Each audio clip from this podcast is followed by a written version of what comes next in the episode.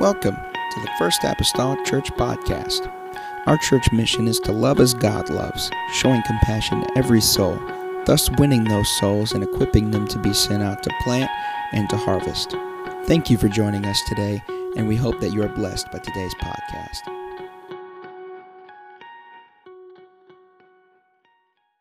1 Samuel 9, 1 Samuel 28.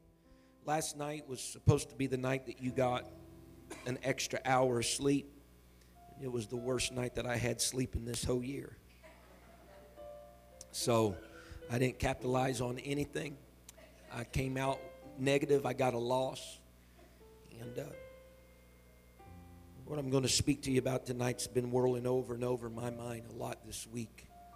And uh, that's the reason why I couldn't sleep last night to a great degree. And uh, I hope the Holy Ghost is going to help us. You know, I think a man before said, I read another book one of these times in my life. And remember him saying something along the lines that he prayed that every sermon would be a Bethlehem where the Word was made flesh and walked among the people. And uh, I pray that perhaps tonight could be a Bethlehem, that the Word would be made flesh just one more time and walk among us. It may seem a little bit, a little bit uh, out of uh, placement here to be speaking what I'm going to talk about tonight and some of the content of it here this evening, uh, because in 1 Samuel chapter 28 is whenever Saul went and, and, and consulted the witch of Endor. It looks like I'm a week off or something, you know. Uh, but uh, I, I pray that, that I'm not. 1 Samuel chapter number 9 and verse number 22. And uh, I'm going to read verse number 24. And this is just a few little snippets here to try to uh, get our bearings here concerning the word of the Lord tonight. Bible says in 1 Samuel 9 and verse 22 And Samuel took Saul and his servant, brought them into the parlor, and made them sit in the chiefest place among them that were bidden, which were about 30 persons. And Samuel said unto the cook, Bring the portion which I gave thee, of which I said unto thee, set it by thee. And the cook took up the shoulder, that which was upon it, and set it before Saul. And Samuel said, Behold, that which is left, set it before thee and eat. For unto this time hath it been kept for thee, since I said, I have invited the people. So Saul did eat with Samuel that day. Skipping over to 1 Samuel now, chapter number 28. We really have a, an occurrence here that happens prior to Saul being anointed as Israel's first king, and then we have another occurrence that happens the day before he dies. The day before he dies. In 1 Samuel chapter number 28 and verse number 24, and I'll try to keep Samuel and Saul straight when you get to people with the same letter that starts their name, it can get really, really messy real quick. 1 Samuel chapter 28 and verse 24, and the woman, and the woman that speaks of there is the witch of Endor. And the woman had a fat calf in the house. She hasted and killed it, and took flour and kneaded it, and did bake unleavened bread thereof. She brought it before Saul and before his servants, and they did eat.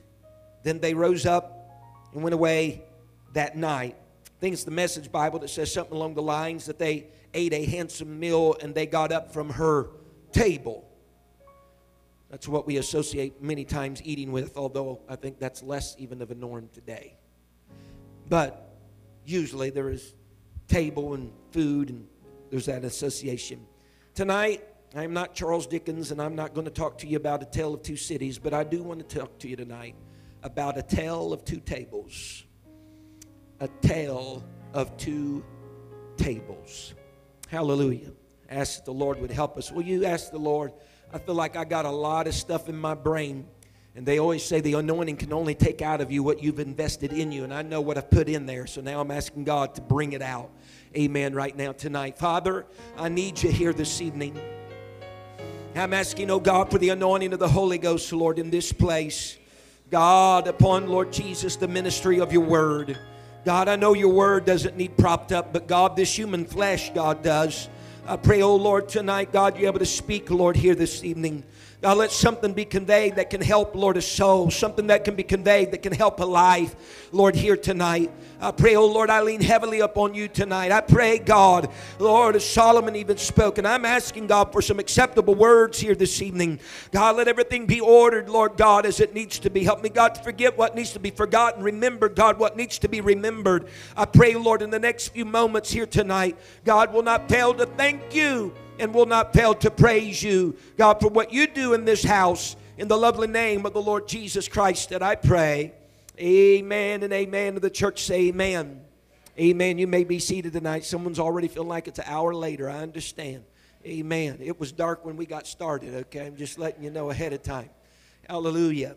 A tale of two tables I would like to present and preach to you here this evening.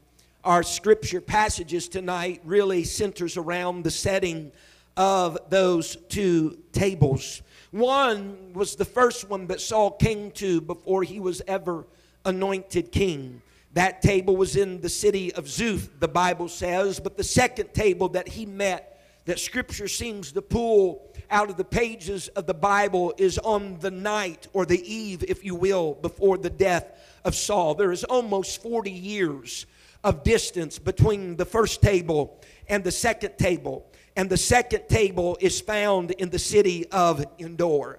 Amen. The Bible says that Saul goes to Samuel. He is seeking out a seer because he has a dilemma.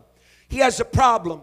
His father's donkeys have been lost, and his father has commissioned him and a servant to go on a trip to find these donkeys, these animals that belong unto his father. But to no avail in their journey, high and low, perhaps in every direction that they have searched, they were not finding the donkey. So they have a dilemma. They have a problem that they cannot solve. And so, by the encouragement of the servant, he says, Let's go find a seer, or if you will, a prophet. He knew of one in this particular city, and so they find themselves. What leads them to the table is seeking for an answer to a dilemma and a problem. It is not without much uh, difference the second time that we see Saul going to the table in the city of Endor. The Bible tells us likewise he finds himself there because he has a dilemma. He has a problem. He is seeking to find some type of answer to his dilemma. The Bible tells us that the Philistines, which were arch enemies of the Israelites, and King Saul himself, were stationed to do war against him, and they were setting just proper, ready to attack. And Saul wanted to know what he must do concerning this circumstance. The setting of the scripture in that time is this: is that Samuel is dead. Samuel is no longer around. He is no longer there for Saul to consult. And so the Bible says that Saul went to the witch of Endor with a problem, with a dilemma, seeking and searching for an answer. I'm just trying to parallel these just for you a little bit here tonight. The first table that he would go to, the Bible says it would be a three day journey that he and his servant had been on and had found no solution, and he would end up at that table. The Bible says the second table that he would find himself at, it would be an eight mile journey that he and his servants had went on to finally arrive at that table. The Bible tells us that whenever he went to see Samuel at the first table, that evidently it was daylight, it was during the time of day. Whenever he came strolling into the city, he didn't have no clout, he didn't have no title as king. He was just coming in as Saul, the son of Kish. He just was who he was. But whenever he enters 40 years later into this arena where he's going to meet another table, the Bible says it's not daytime, but it's dark. It's night. It covered the land. He's coming into this woman's home, the witch of Endor, and the Bible says he is disguised. He's trying to cloak and hide his identity, quite different than the way that he approached the first table. The Bible tells us then that after he is there at this city at the first table, that the Bible says that Samuel invites Saul to come with him. We're going to go up to a high place over here, Saul. We have a meal that is prepared there there. There's been some sacrifice that has been taking place up there on that mountain. We want you to sit down. We want you to eat. Don't worry about everything that you've come here with a problem or a dilemma about. We'll talk about that sooner or later. But first of all, sit down and eat at the table. Folks, I believe at this point, I, I feel like I got, I'm trying to go from Genesis to Revelation tonight. But I think it's important at this point to realize that whenever people sat down to eat meat in Old Testament times, and even in the New Testament, that it was not a common thing to eat meat. They would have bread, that was a staple item among them. They could have fruits, if you will, and such of that measure. But it was not a common thing for people to eat meat. I know you'll sit down with your 12 ounce steak and your pork chop and all of that. There's, if you're going to have, have a meal, there's going to be meat on the table. But that was not the case in Old Testament times. As a matter of fact, the only way that there was ever meat at the table in Old Testament times, amen, concerning the children of God, is if there was a peace offering that had been offered unto the Lord. There's several different offerings throughout the Old Testament. There's a burnt offering that whenever it was presented, all of it was burned and given unto God. There were grain offerings that whenever they were given, that a portion of them went to the Lord and a portion of them went to the priest and his household. But whenever we talk about peace offerings, peace offerings are the only offering out of them all that whenever they were offered unto the Lord, a portion of that was saved back for the offerer and whoever he desired to have along with him for the meal. So, in order to have meat on the table, you had to have made a sacrifice of fellowship and communion to God first. The meat at the table was a byproduct, it was an overflowing, if you will, of the communion and the fellowship that you had by sacrifice with God from your peace offering. And so, whenever Saul came to the table where Samuel was, and the Bible says he brought out a choice piece of the meat and he set it down in front of him and he says, I want you to eat this up. I've set this back just for you. God had already spoke to him that, that Saul was going to be coming. He said, I set this back just for you. And it's with that understanding, if there's meat on the table, somebody has made a peace offering to the Lord. If there's meat on the table, somebody's went to a place of communion and fellowship with God. And as a result of the communion, and the fellowship with God. Now, Saul has a piece of meat before him because of that communion and because of that fellowship. Someone say, Amen. But whenever we look just a little bit further at the second time that he approaches a table, we understand that he is going to be fed likewise at that table.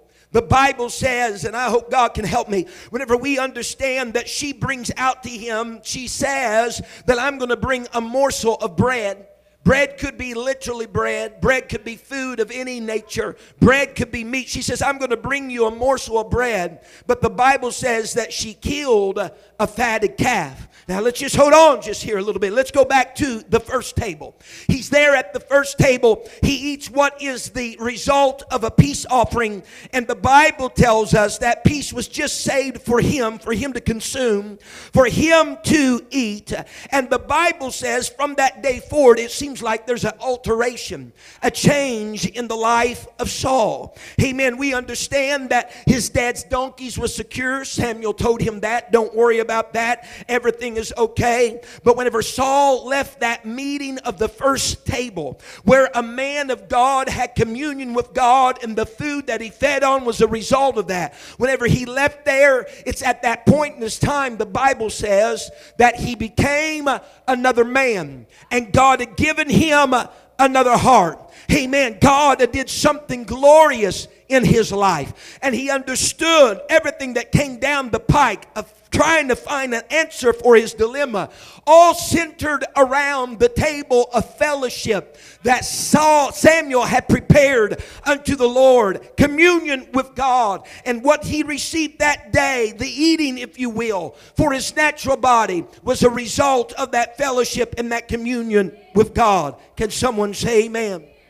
Something happens though in the life of Saul. Man, I feel like I'm on a long journey. Something happens in the life of Saul concerning sacrifice. Amen. The Bible says that Samuel told him to go to Gilgal, I believe it was. He says, We're going to offer sacrifices there. There's going to be burnt offerings and peace offerings. He says, I want you to go there. I want you to wait upon me. And whenever I get there, we will slay the animals for the sacrifice. The Bible says, though, that Saul did not wait, amen, any longer. Samuel was supposed to have been there that day, but he seemed to be running late, as it were. Amen. He did not wait any longer. The Bible says that he sacrificed offerings and he sacrificed things unto God without Samuel because why? Well, the people's getting a little antsy, the Bible says. They, they, they need to be fed, they need to be able to take nourishment. If I can tell you tonight, Saul went on and sacrificed, not necessarily for communion's sake, but because of appetite's sake. Just help me here just a little bit. He, what, what the table had originally been for was communion. What the table, and I'm not talking about bread and wine, what the table had originally been for was fellowship with God. But already he is eager to make the sacrifices that he steps out of line of what he should be doing and he steps into the office of Samuel and he sacrifices because, well, the people are antsy. If I can say it like this, we have some wants and desires ourselves. And so I'm going to do this to kind of take care of my wants and, and my desires. And then we read in Scripture at another place in the journey that they go to war against the Amalekites. And the decree of the Lord is this I want you to slaughter all of the Amalekites, the king, and all of their beasts and all of their livestock. And as you know the story, the Bible says that whenever Samuel came, he said, What have you done? You've disobeyed the word of the Lord, Saul. You were supposed to slaughter Amalekites. You were supposed to slaughter all the animals, all the beasts. He said, But what is that lowing of an ox that I hear over there? He said, Well, Lord, we, we kept the choicest of the animals because we wanted to offer them, you know, uh, unto you, Lord. Someone say amen. He said, We, we, we want to offer them unto you, Lord. We know that you would be well pleased with them. And it's in that moment of time that God speaks those famous words Is not obedience better than sacrifice? Says, It's not obedience um, unto me better than sacrifice. And he goes on just a little bit further. Notice what he says. We kind of scoff at this, but he says, Saul, he says, rebellion is as the sin of witchcraft.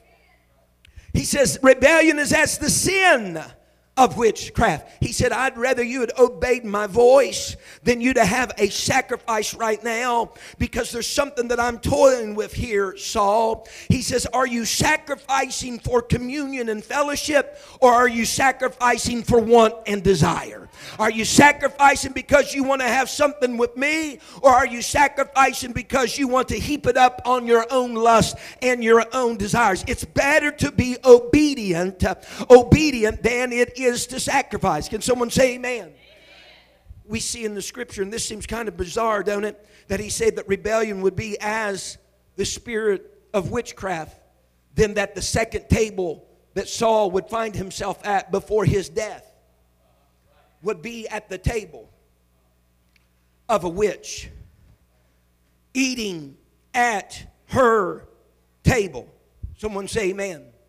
And she has a fatted calf, right? She has a fatted calf. She said a morsel of bread, but it's a fatted calf. A fatted calf was saved for a special occasion. Fatted calf is saved for a special purpose. A fatted calf isn't allowed to graze like all the other calves. Fatted calf is stalled somewhere so that they can feed it, so they can make it plump, for the children of God, they would make the fatted calf because the Bible says whenever the offerings would come and the slaughtering would come, the blood belonged to the Lord. The Bible says that the fat belongs unto the Lord. So the fatter the calf, the more fat, the more that God got. And thank goodness for their little portion. But this was a witch. This was the witch of Endor that had a fatted calf that she was going to slay here for Saul. Let's look at something real quickly. I wish I had about five days, amen, to say what I need to say tonight. If you look real quickly in the scripture, the Bible says that he has had an encounter with the deceased Samuel. Samuel has told him some words. Samuel has said this. This is Saul's words to Samuel Samuel, God has departed from me. Samuel, God has departed from me. I can't hear his voice. I can't hear his voice through dreams. I can't hear his voice through prophets. I can't hear his voice through the Urim, which was what the priest had which, you know, Saul had 85 of them killed, so that's kind of a sore spot anyway. I can't hear the voice of the Lord through any of this. He says, God has departed from me. Samuel's voice back to Saul was this He says, You got things a little mixed up here, Samuel. It's not that God has departed from you, but you departed from God long before God ever departed from you. He said, You were disobedient to the voice of the Lord. You were heaping things up for your own pleasure, for your own likes, for your own appetite. And you were missing the purpose, if you will, of the table. And that was fellowship and communion with God. He says, now you are here in a atmosphere that is totally different than the first table. You're here in a situation, in a place that is totally in contrast to the first table. And the Bible says, whenever Saul heard all of this, that he fell upon his face upon the ground. Now watch it. He's on his face upon the ground. He's as low as he can go. And herein walks the witch of Endor and comes to where he is. And this is what she says. Are you listening to me? She says, I've listened to you. I've hearkened to your voice. I've been obedient to your voice by conjuring up Samuel. I've listened to you. She says, Now I want you to listen to me. I've obeyed you, and now I want you to obey me. Folks, let me tell you something. Whenever you just get caught up in life with the heaping on of just appetites of whatever your perks and your desires and stuff is, uh, amen, if you start scratching the back of the adversary, he's going to have his turn when he finds you at his lowest and say, You hearken, I hearken to your voice. I did this for you, I did that for you. Now I want you to hearken to my voice. Do you understand that Saul says, I can't hear the voice of God, yet he can hearken to the voice of a witch of Endor. Oh God, oh God, someone say amen.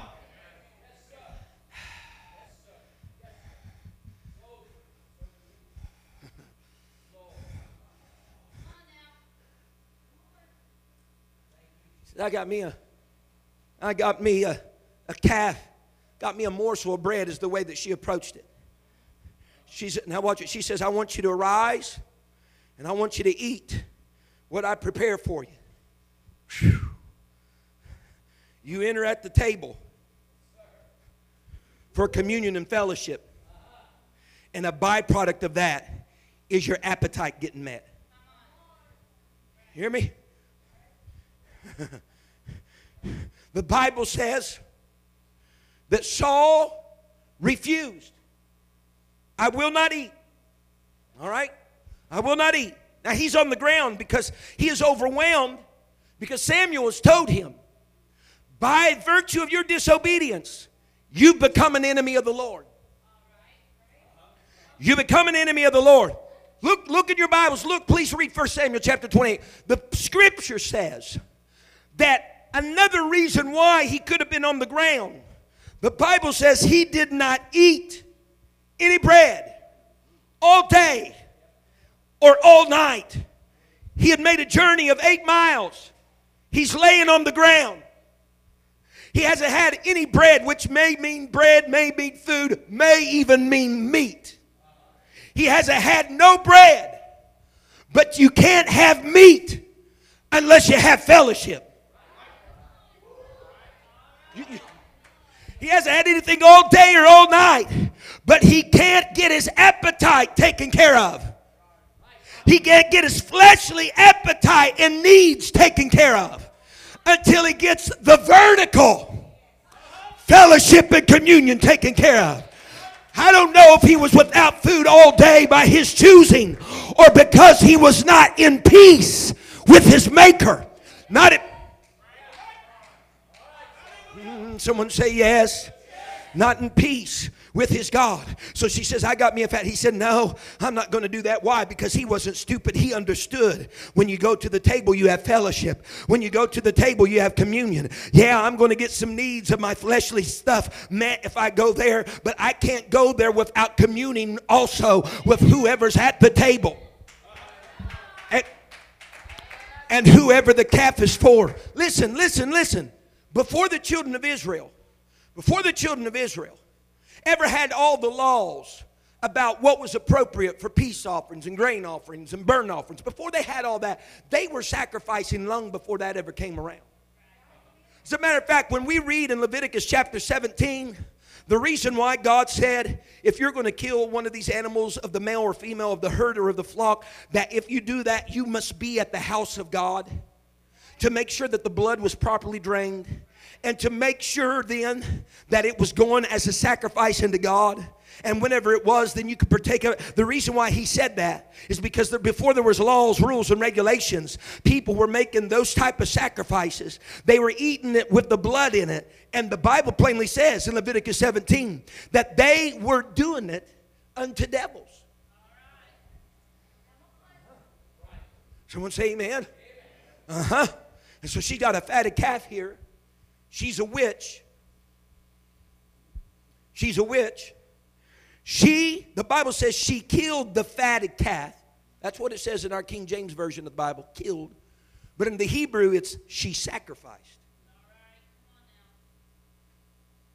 There's a difference between just a merciless killing and a sacrifice.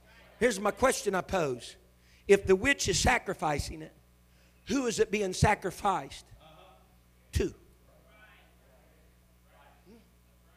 Who is it being sacrificed to? The Bible says he refuses. But the servants that was with him and the witch compels him. She says, We've done all this for you.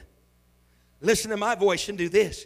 They compelled him, and the Bible says he sat up, he sat down, and he ate, if you will, at her table.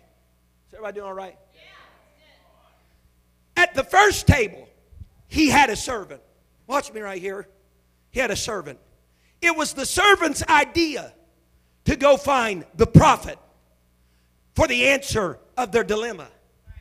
The servants he has at the second table are trying to compel him to eat of the meat. It's not sacrifice to God, but sacrifice unto the devil. Just as a side note, it's real important what type of company you keep. It's real important the type of friends you have because one may make you go seek a prophet and the other might make you go seek a fatted calf that's offered in the things that are profane and unclean. Someone say amen. So who who is this witch sacrificing this, this animal to? This, this animal that's for a special occasion. This animal that's been stall fed, if you will, rather than grazing. This, this animal that has fat and this animal that has blood. What, what is going on with this animal? Listen, is everybody all right? The only other time, uh, another time, whenever I read of a fatted calf is in Luke chapter 4, 15. Huh? The prodigal son that's went his own way, asked for everything that he wanted of his father the Bible says that he was in a place under a Gentile rule, in a Gentile world. He would that fain would fill his belly with the husk that the swine ate. But the Bible says that he remembered his father's house. And he remembered that all the servants of his father had bread enough and to spare. And he went back to his father, telling, Dad, I'm no even longer worthy to be called your son. Hey, I, am not worthy for any of this. There's something we need to look at at Luke chapter 15. There's something that the son is, is propag- or propagating and capitalizing upon. He's capitalizing on fellowship more than he is his own desires. He's remembering daddy's house, and then he's remembering the bread in daddy's house. He's coming to dad and saying, I'm not even in good relationship with you. And then dad's going on and bringing out the fatted calf. He's reserved that for a special occasion. He's reserved that for his son that is coming back home that's been afar.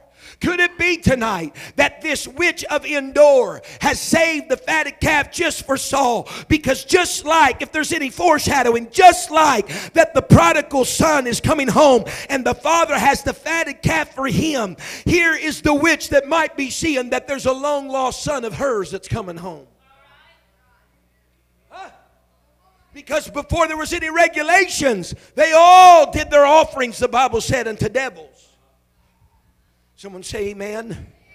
the Bible says that she she situates it in such a way that he arises, he eats, he's at his lowest point. That's whenever she comes to him. It's when he's at his lowest point. She feeds him of the fatted calf. And it's at that position, though, when he eats, look at it, when he eats, he's satisfying his appetite. Because here's what it is whenever you have sacrifice with disobedience, you're being driven by appetite. When you have sacrifice with obedience, you're being driven by fellowship. It's all about how you approach the table. In the beginning, it was approached with fellowship.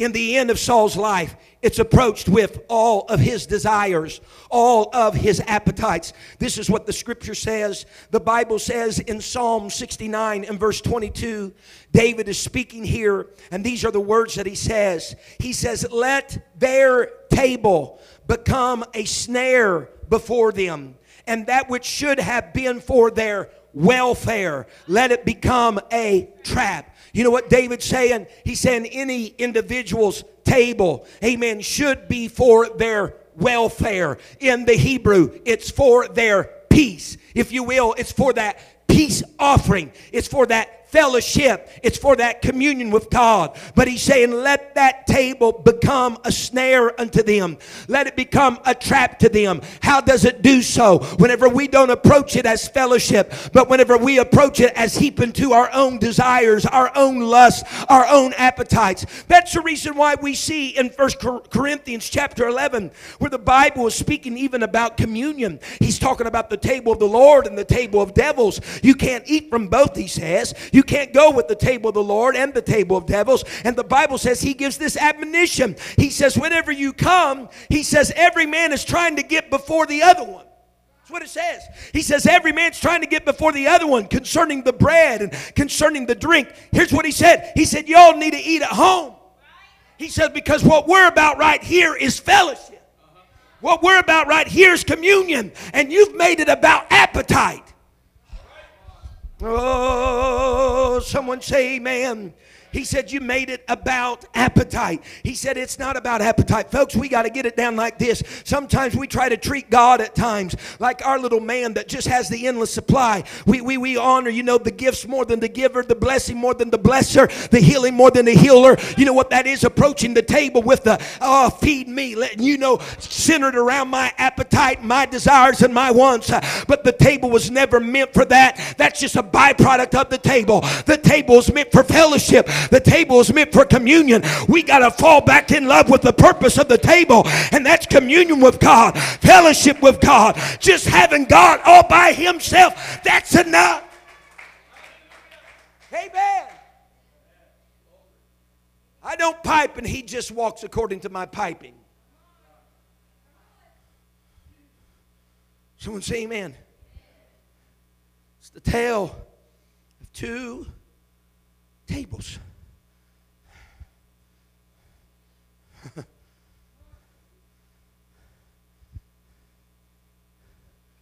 he had to disguise himself to go to one.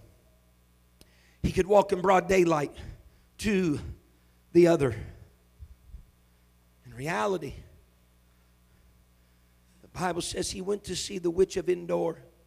The setting of the scripture in 1 Samuel 28 is this is that there was Samuel was dead the Bible says somewhere, we don't know if it was at that exact moment or somewhere in the past, that Saul had disbarred all of those familiar spirits, wizards, warlocks, whatever you want to call them. He had disbarred them from the land of Israel. But whenever he seeks out the witch of Endor with a familiar spirit, Endor is found within the region of Israel. Number one, consider this the very thing he supposedly dismissed, he's now looking for. You know your approach to the table is off kelter when the things you once didn't allow in your life, you're allowing. Mm-hmm. Whenever that starts to happen, you're more concerned about appetite than you are fellowship.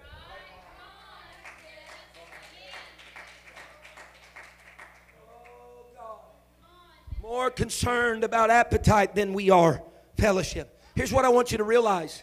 He said they're all going to be outside of the land of Canaan, but they're found in Endor, and that and that is in the nation of Israel. Here's something that's interesting to me. Something that's interesting to me. Back to this idea of being obedient to God. Endor was within the allotment of land for the tribe of Manasseh. The tribe of Manasseh, it belonged to her. It would be in the book of Judges when they came into the land that it would be one of those cities of Endor that Israel failed to dispossess the inhabitants of the land. And as a result, we got a witch that can be consulted years removed from that point in time because somebody was an obedient to the voice of the Lord. Someone say amen. amen. If you'll stand with me here tonight.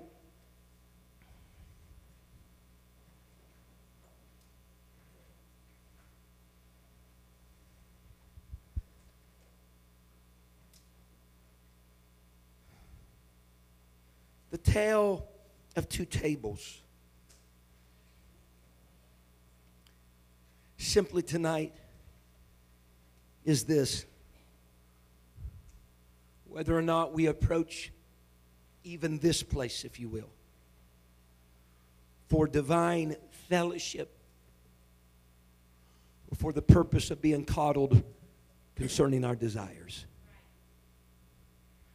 If we approach it as wanting to be near to God or just wanting God to be my answer man just being the one that's going to come and have another solution, if you will, for my dilemma. He is that, but He is so much more than that.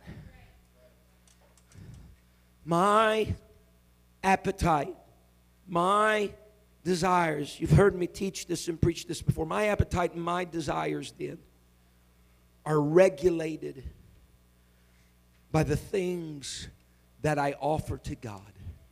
If I'm offering to him a lamb of the first year for a peace offering, that's what I'm going to be eating at my table. If I'm offering him a, a bullock of such and such year, then I'm going to have that at my table. And God says, These are the things that you bring to me, and these are things that I will not accept. He was regulating our appetites by our communion and by our fellowship with God. When you are driven by appetite, you'll be snared by your table. When you're driven by your own lust, you'll be snared by your table. But whenever you allow the priority of your table to be fellowship first, communion first, your appetites will follow suit with whoever you're in communion with. Your appetite will follow suit of whoever you are trying to please. Can we bow our heads in this place tonight? It's a tale of two tables. How are you approaching the table of the Lord? 40 years removed. 40 years removed in the life of Saul. Went to start everything well. Another man, another spirit. But over time, it's I'm sacrificing now instead of waiting. What he's doing, he's, he's, he's satisfying appetite. I'm not going to kill everything of the Amalekites. I'm going to keep the choices. Why we can get a burnt offering and sacrifice for you, God. Is that really for God or is that for your appetite? We even read later that the Bible says that they went to war. It was the day that Jonathan had dipped his rod into some honey and he ate it and he was enlightened. And the Bible says that that day after they got all this spoil, that there was even some flock and different animals that they had. And the Bible says the children of Israel fell upon them and ate them in the moment. The blood yet in them. There was no sacrifice in God. They ate them in the moment. And the thing is, they said, well, Saul said that nobody could eat this day. But see, they couldn't eat meat if they couldn't be with peace with God. And so he carried a whole nation to be driven by their appetite, their appetite, rather than God's appetite, following fellowship and communion with God. Hallelujah. Can we just begin to speak to the Lord right now? God, I don't want there to be a transition in my spirit, Lord, from vying for the things of the Lord, vying for heaven, vying for that relationship with God. I don't want to consume things, Lord, based upon my own appetites because Lord at their root Lord Jesus they are they are fallible at their root Lord Jesus they are God untrustworthy but God if I can make the table about communion and fellowship with you I know my appetite will be satisfied with things that satisfy you. I know, Lord Jesus, the things that I ingest will be the things that you only allow to be ingested, Lord Jesus, for you. God, I pray, Lord, tonight, help me, God, not to arise, Lord, and be, Lord Jesus, conquered by an adversary that says, Hey, I've hearkened to you in days gone by. Now it's time for you to hearken to me. God, I don't want to give the excuse, well, God has departed from me when in reality, I have departed from fellowship and true communion with God. These altars are open tonight. If there be anybody that would say, Lord, I want my diet, I want my appetite to be regulated by what is pleasing to you, what is acceptable to you. Help me, God, today.